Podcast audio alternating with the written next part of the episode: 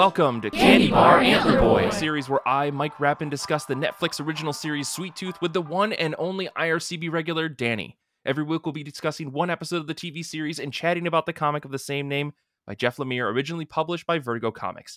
Now let's get into the show. Danny, welcome back. We're here to talk about season two, episode one, aka episode nine, aka In Captivity, 57 minutes long. I'm going to tell people at the top spoilers for episode nine of Sweet Tooth. Danny, how are you? How are you feeling? It's been so long since we recorded the first season of this because it's been so long since the last season came out. Yeah, Mike, uh, I'm doing very well. I'm very excited to get back into this world. Um, I didn't realize how much I missed this show until I had more of this show to watch. So I'm very yes. happy to be back. I'm very happy to be doing this. Uh, and hopefully we can talk some stuff out because uh, I think there's definitely a lot to talk about here yeah, that's uh that's that's putting it very lightly. But I guess what we're going to do for this new season, we're changing things up a little bit. I'm going to give you a summary of what happened in this first episode or all of the episodes, I guess. And again, spoiler warning if you haven't seen it, you better go and watch at least episode 9, season 2, episode 1 of Candy Bar Antler Boy. I mean, Sweet Tooth, that's what we're talking about. Uh Go listen um, to so season 1. no, the... you're right. Go listen to season 1 first. Yeah, go listen to season 1 of the show go watch at season one of the show. Make sure you've watched the latest episodes of Sweet Tooth. Um, but yeah, let me give a quick summary here. So in episode one uh, of season two, Gus is captured, or we get a sum- summary of what happened from the last season, dropping us right back where we left things. Gus was captured in the zoo, which has been taken over by General Abbott and his group, the Last Men. We meet all of the kids in the zoo, and they're adorable as heck. It's it's quite perfect, honestly. Um, Gus and Wendy break out of their cell in the zoo to try to reach their mom, aka Amy, who's with Jep, even though we haven't seen either of them this episode outside of in the flashback.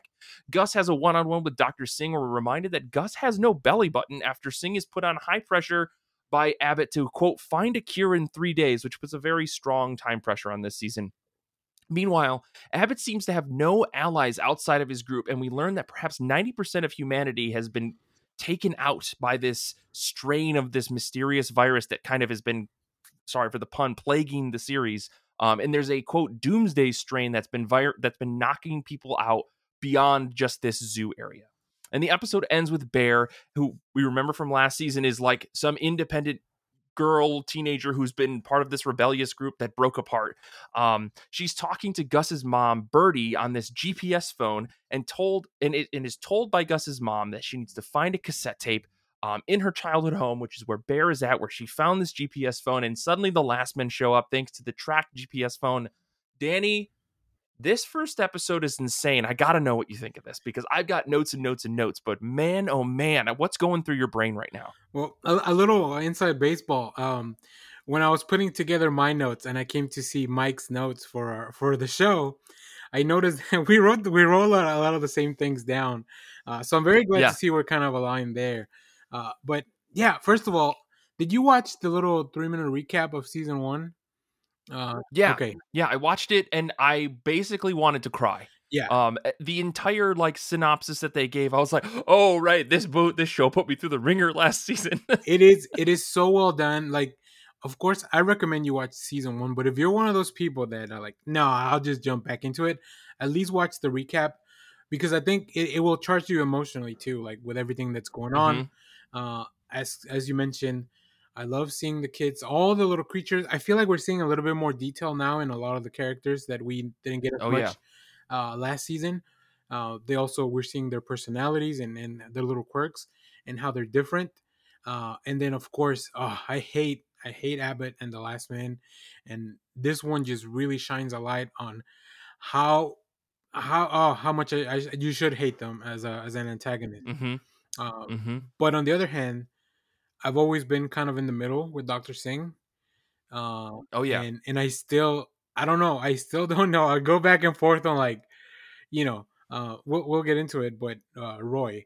Uh, so like, you know, it, it, that that really puts you in a tough spot with this. But really, really entertaining first episode. I'm glad we're back into this world. Uh, and yeah, I really enjoyed it, and I just wanted to watch the second one right away. Which normally I'm not a big binger; like I like to take my time with shows, but for this yeah. one, I definitely wanted more. Yeah, I uh, I wrote down a couple of little quotes that I thought were nice, like uh, you know, like some stories start at the beginning, ours starts here. I mean, the narrator for this series is amazing. Like I noted this in my what was so good, right? Like I forgot how solid the narration was on this season, um, or on the show in general, right? Yeah. Um, it's it it totally clicks. It, it this show isn't a western, and we've got this voice that's very westerny, but you're like, no, this is very like fatherly. This is grandfatherly. Like someone is telling us a story here, and I love that this show constantly reminds us that we're not getting the full picture and that's okay because you're telling you're getting this story mostly from Gus's Mm-hmm. perspective. Um which is why it's so great to see scenes like all of the little kids coming together and like oh my god my fucking heart almost exploded out of my chest when they started signing to each other Oh, and like Gus is like, "What are you doing?" She's like, "Well, some of us choose to not speak, and some of us speak, so we just sign everything so that everyone knows what we're saying." I'm like, "This is this is what the future of humanity looks like. yeah. And it's in these kids, and I love them. I love every single one of them. They none of them can do any wrong. Even the ones that are grumpy, they can't do anything wrong. They're perfect little children, and if any of them get hurt." I'm driving straight to California to Netflix's office and I'm going to be banging down doors to figure out who made a decision to hurt any of these children. I'm just oh, it's so good. Like we we meet these kids and I was just like we must protect them at all costs. There's nothing better Mhm. or more important than protecting all of these kids. Like Gus is important, but these kids oh, I love them. I love them so much. I, I as I was watching the first episode, I I tweeted out and I copied Jeff Lemire and Robert Downey Jr. since they're both involved with the show. I was like, if anything Yeah. ever happens to Bobby, I'm done with this show, and I want you to know that. So, but Yeah. but overall, yeah, all the kids. I think. I, I, I don't know for some reason Bobby is the one that I feel like he's the most defenseless, uh, but he, he's Oh, actually yeah. kind of a badass in this first episode, right? He gets a he gets Yeah. a lot of things done, uh, and he kind of suffers a little bit of consequences for that. Uh, but hmm I I thought of uh, I was thinking of when they were putting their little plan together. I could just picture. Um, there's an episode of Rugrats where they kind of uh, homage the Great Escape with the little song like Mhm, da- da- mhm. da- da- da- da. you, you know you know what I'm talking about. Uh, and I was like, oh yes, this kids they're gonna get out and they're gonna do something. Um, but it, it was heartbreaking to, to see the last man just tear apart the zoo, like the reserve that they Oh my had gosh. they had made that their home they had decorated everything and they were just like like it doesn't even it feels like they were they were in purpose like purposely like they're just erasing their identity from that place because that- Mhm. that will give them strength right and and now they want them to know that they are they are being captive uh i i hated that i hated seeing the guys wash off like the things from the from the ceiling that the kids had written like this is our home like it, it just Yeah. broke my heart uh, and this show has Yeah. a lot of messages that you know you gotta you need to apply to the real world because a lot of these things are actually happening uh, but it, it's such a smart way to do it uh, with these relatable characters Yeah, the, the thing that that's really interesting about all of that is this season in particular, just this first episode really is showing how like how futile man is, right? Yes. Like like man has only one thing in it is violence. That seems to be kind of like the the core of the story right now.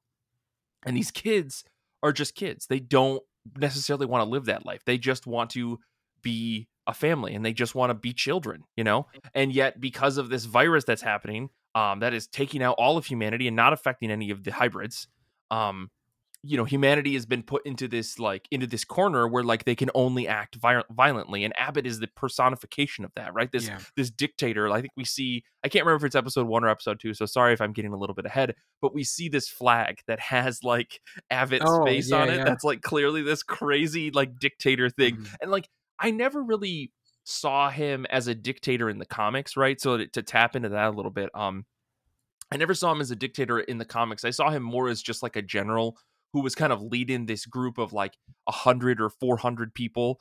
Um, and maybe that's that's a dictator, right? When humanity is ninety percent wiped out, like what percent of the population is that? It's it's quite significant. Mhm. But um, it's interesting to see that they're like kind of pivoting that the Last Men kind of faction to be more of this bigger tyrannical like military operation.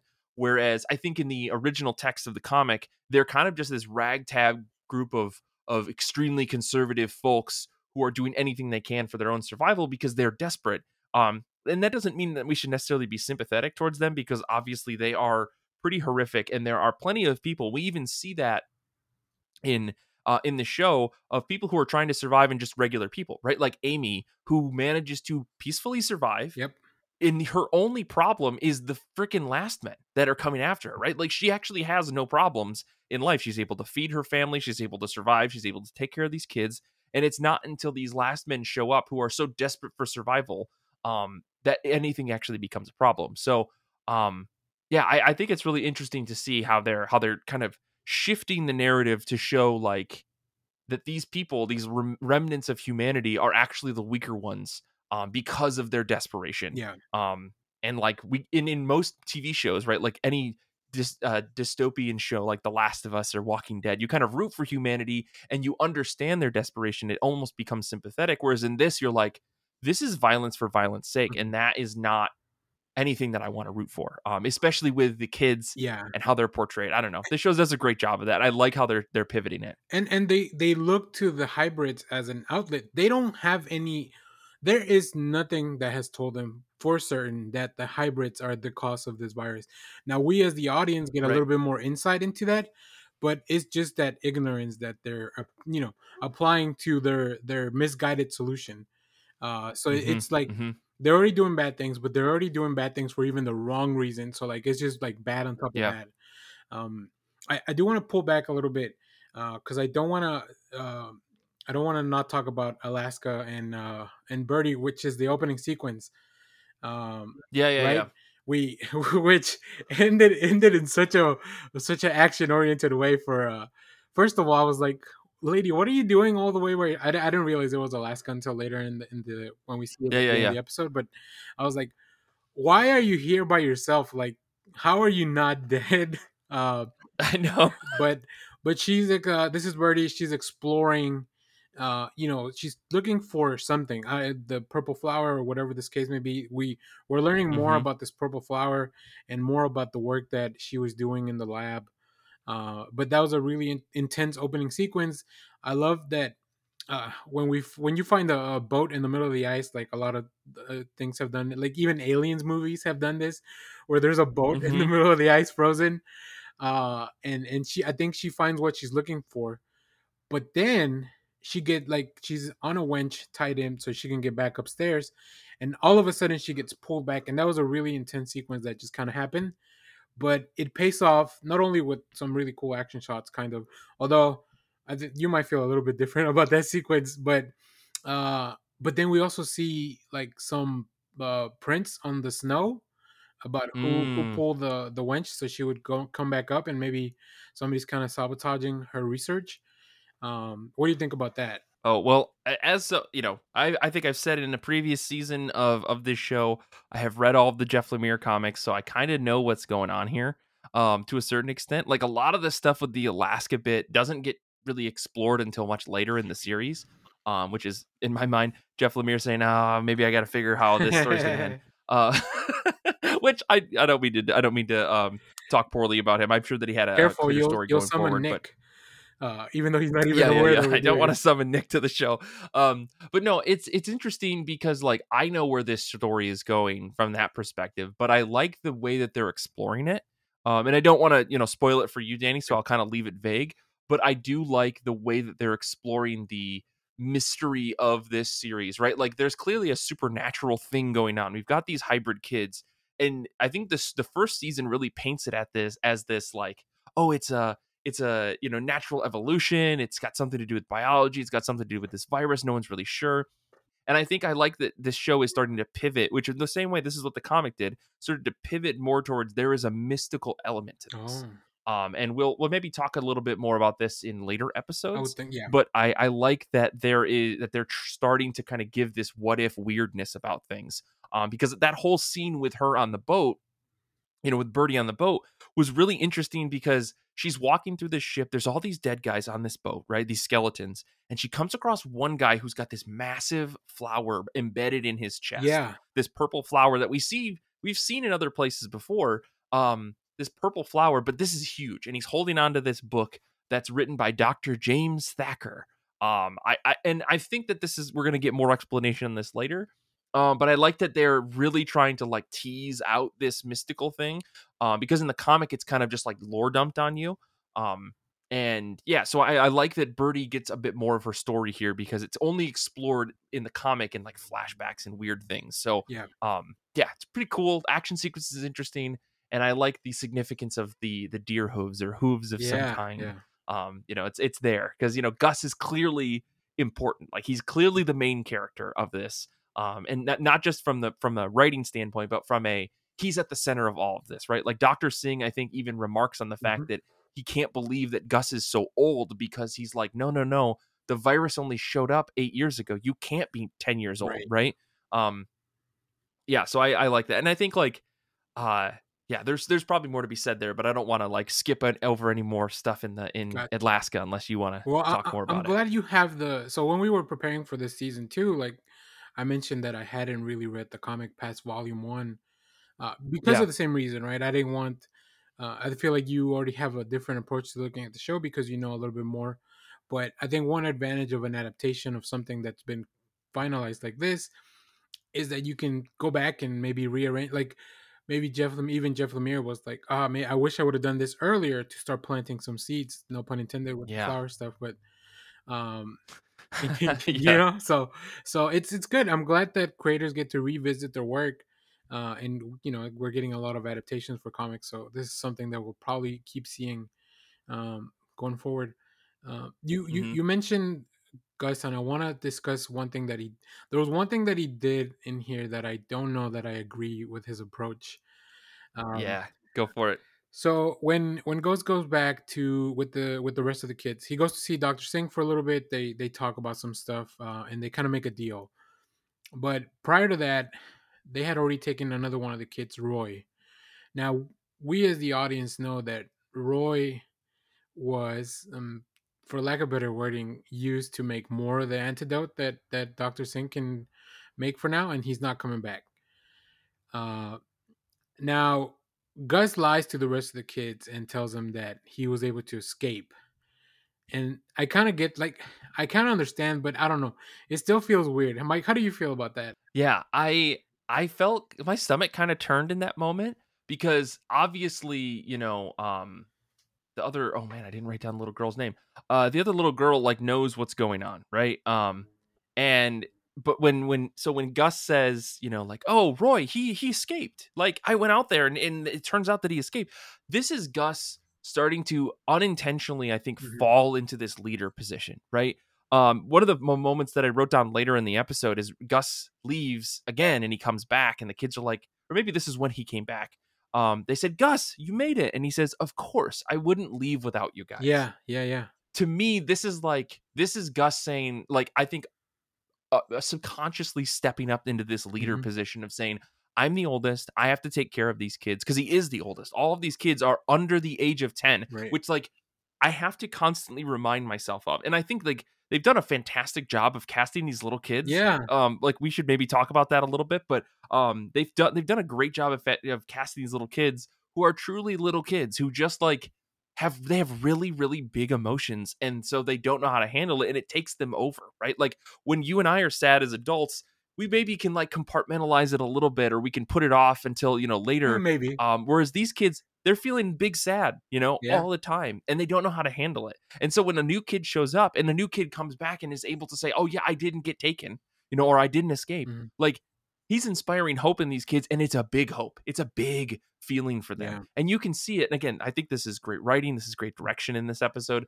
Gus being this reminder that like it's possible for us to survive and get out of this um really lifts all of their spirits you Yeah. know um It, it- I just I don't know. I love that so much. It's such a wonderful moment for them. definitely. And and you did have Wendy. Wendy is the, the little girl, and you did have on the Mhm. note. So I That's her name, it. Wendy. Um, yeah, thank you. So I, I I think Wendy kind of also feels like she has to fill in the role because she was the first one that you know with with Amy, and she's I Mhm, guess kind of mhm. in in terms of that the oldest of the group when it comes to being part of you know being with mom. Uh, Yeah. So, but yeah, so she knows, right? She knows the truth, uh, and and Mhm. I feel like sometimes Gus does things without thinking about the repercussions. Oh yeah. Uh, which yeah. uh, it's understandable. Like you said, they, these are ten year old and um, you know kids or even the younger. Uh, so I don't know. I, I I hope this doesn't come back to uh, bite them in the butt too much. uh, only because I don't want anything bad to ever happen to, to these children. Yeah. Uh, so- Well, but this is this is this is the thing, right? Like I think whether or not it comes back to bite him, um, this is kind of the problem with this show that I've noticed, and maybe I was reminded, is that they do these moments of like extreme. I don't want to say levity, but there's like this hope, Mhm. and then immediately like smack it down, back, back you down, back down to the ground, right? yeah, So like for every time something nice happens, two minutes later they'll be like, "Oh, by the way, the world is ending, and these kids are all gonna maybe die," and you're like, "No, no, no! What? Why would you do that?" right. Um, and it's and I only say that because it was like tonal shift happens mid scene sometimes, and you're like, "Wow, what like what whiplash for me as a viewer to be like, I'm feeling good. Oh no, I'm feeling bad again." Um, Yeah, because especially when it comes to these kids, because like the scenes with Doctor Singh where he's like, yeah, I've got to do this awful thing. And then he's like, wait, wait, maybe there's hope. Maybe I'm finding out information that I actually need. Um, but then he's reminded, oh no, they're gonna kill me and they're gonna kill my wife. Yep. you know, so um, yeah, it's it's pretty crazy. I, I I was really shocked at how back and forth this episode was in particular. Yeah, no, I, I feel the same way because especially after I think after the sequence with the kids, we go see um Dr. Singh again, uh maybe talk to his wife for a little bit. And I looked up the name of the actor is Adil Akhtar. He's doing such a he's doing so much of the lifting for this show. Uh He's carrying it. in- incredible. Uh he's so good because he's in the worst spot, right? He's a captive of Abbott. He doesn't want to lose his wife, but he has no choice. And then he's the first one to find out the how the how the uh, uh, the antidote has been made up until now. So now he also has to live Mhm. with that burden, uh, and and trying to find a better way. Which hopefully that's what the season uh, eventually leads to. But but for now, we don't have a lot of choices. He's in a tough spot. Uh, but I do love seeing that he can still find some solace in his wife. Like they they really hold each other up. Um, Mhm, you know, mhm. she's sick, and and she relies a lot on him for for a lot of stuff. But also, I can tell that she helps him to make sure that he's at his best, uh, and you know, as much as they can in their situation. So I like their relationship a lot. I I like that he snuck a little. Um, like something for the, from their religion, so she could like have some sort of, sort of spiritual life still, even as a captive. Um, Yeah. So all those all those little details, the show's really good at. Um, you know, Mhm. it- so I, I just love all that stuff. Uh, like there's a lot of symbols in this in this show that mean a lot to people because I guess in a world where everything has gone to shit, you you kind of keep some keepsakes to remind you of better times. Um, Yeah. and and those things mean a lot, and they carry a lot of weight in the show. So I love seeing that, uh, which you know leads to talking about dogs showing up.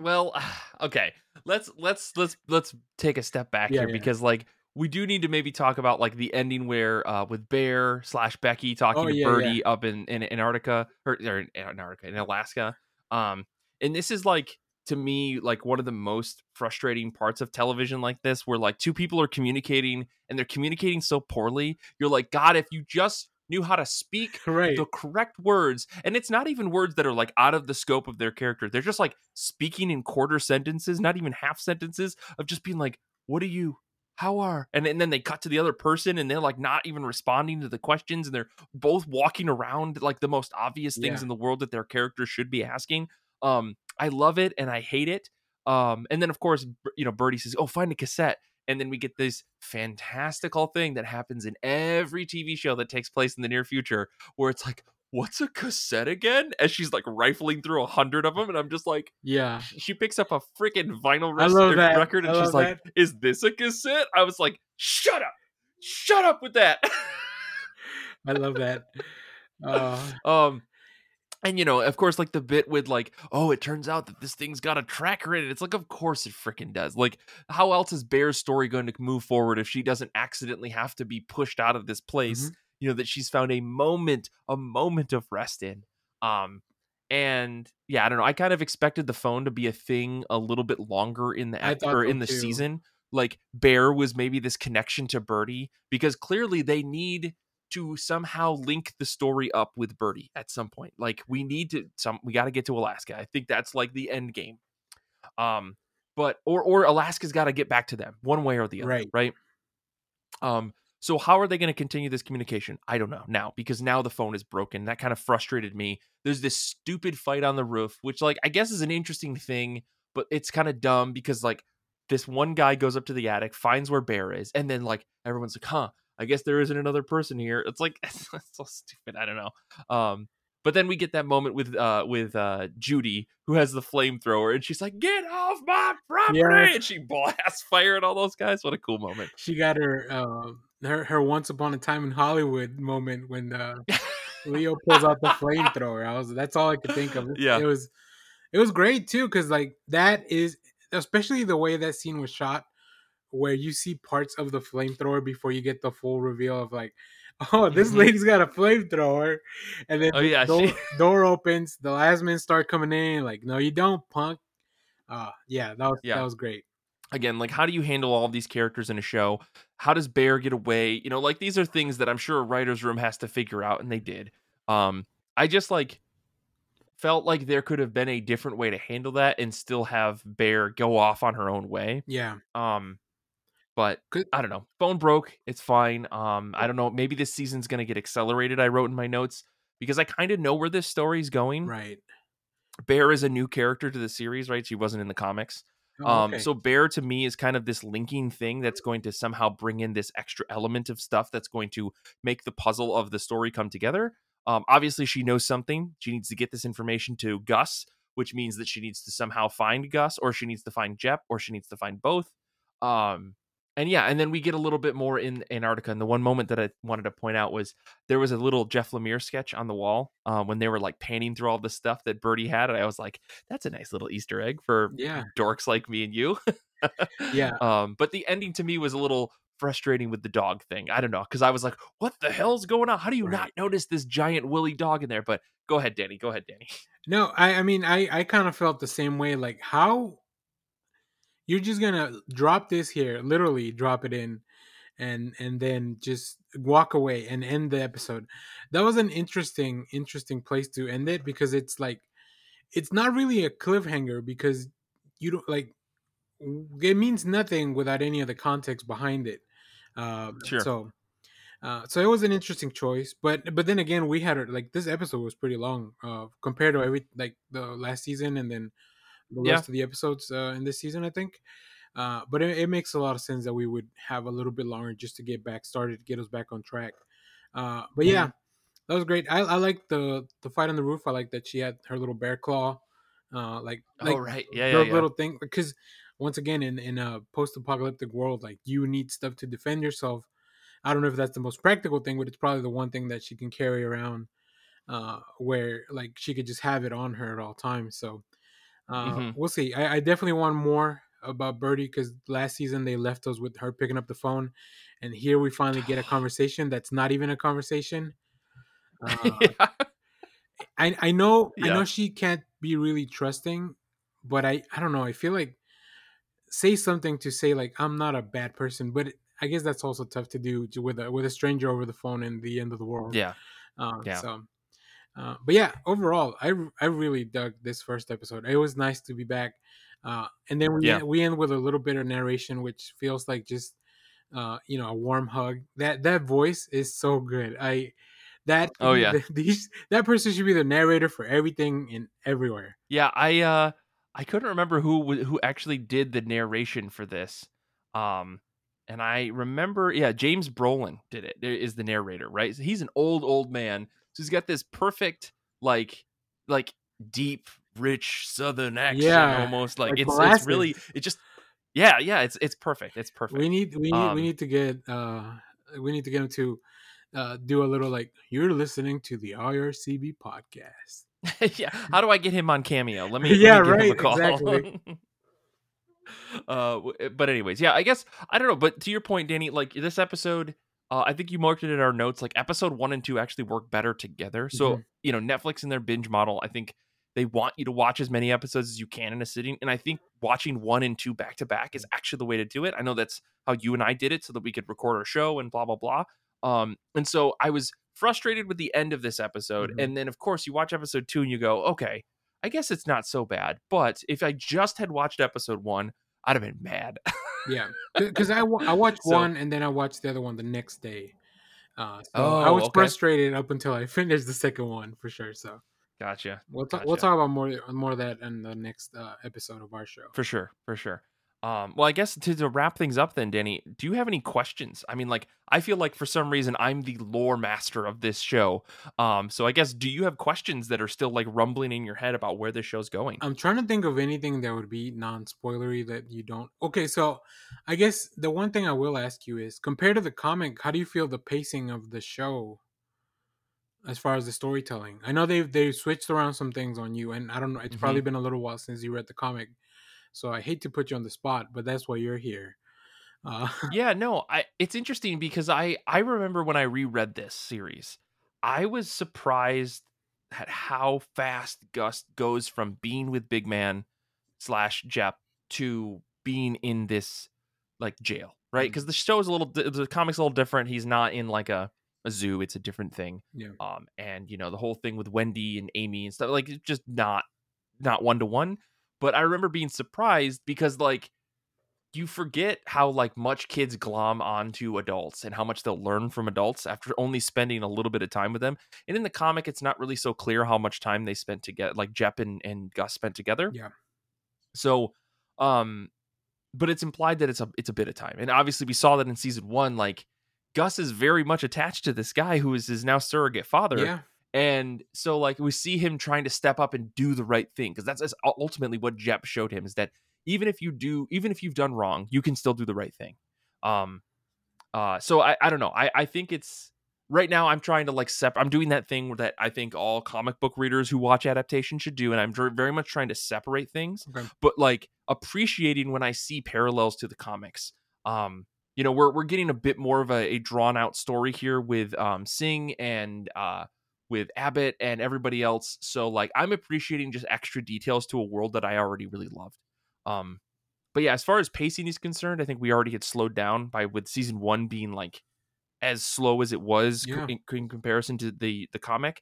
Um, but I'm wondering now if they're going to speed things back up because I feel like with how much they're hinting at like the bigger story that's going on here, I'm like, man, how they can't just take a break. Otherwise, we're gonna feel like like we're missing something. yeah. So it, it feels like Yeah. season one left us at the top of the roller coaster right before you start going down, and then now that we're in season Totally. two, like going pretty pretty fast there. So, um, Yeah, I mean, and if if Sweet Tooth only ends up being three seasons, four seasons, that I one we should thank our lucky stars that a show on Netflix was able to get the three or four seasons. yeah, right. Um, but also like that would not be bad. Like four seasons of a show is not a bad way to tell a what six volume comic book story. Like I think that that's great. No, Like you don't have to stretch this out. Like we don't need spin-offs. Just tell a cool story. We've got these we got these really fun kids. We've got these really great adult actors. Like I, I don't know. I feel like this show is is firing all, on all cylinders. And like overall, I really liked what I've seen so far of this season. But Mhm. maybe I'm a little biased because I just I love the Sweet Tooth story. So Yeah. The only other thing I hope is that we get maybe a little bit more flashbacks because I love Will Forte in the role of Pubba. Yeah, So, so maybe a few more flashbacks. I think I think he still has. I think Gus still has a lot to reconcile with that relationship with him. Uh, and Yeah. then uh, Christian Convery, who's who's Gus, like he is just amazing, amazing actor. Yeah. So I, I'm really like totally. the the show found some really talented people to tell the story, and I'm very glad hmm that we're here. So yeah, I, I do want to note on one last thing. I, I know I mentioned the kids. We didn't really get into it too much, but like, can we talk about how perfect those child act these child actors are Mhm. for this show? Like, it's rare to find a show that actually delivers with child actors, and I feel like every single one of them did their part really, really well. Yeah. Like the bit with the girl who just repeats people's voices and stuff That's was good. might be the funniest thing, even though it's like a tried and true bit. It was still very, very funny to me. Yeah. Like all the kids signing to each other, the little elephant kid, the poor little turtle kid. I mean, like they did such a good job of like capturing children feeling big emotions. I know I talked about that earlier, but like, yeah, I don't know. Any any last thoughts, I guess, about those kids? Well, and uh, the, the the thing I will say is kudos to them because you can tell a lot of the the makeup they have is practical. So just the fact that they have to have that on for, I know they don't work as long uh, as many hours as an adult would, but still like having all that Mhm. on for so many hours, or just sitting there for the time they would take to put on uh, all that makeup. So like you know, kudos to them, and yeah, Mm-hmm. great performances. Um, I think I think I'm sure we'll talk more about all the kids for sure, like as as the season goes by, because Yeah. now they're a bigger part of the story.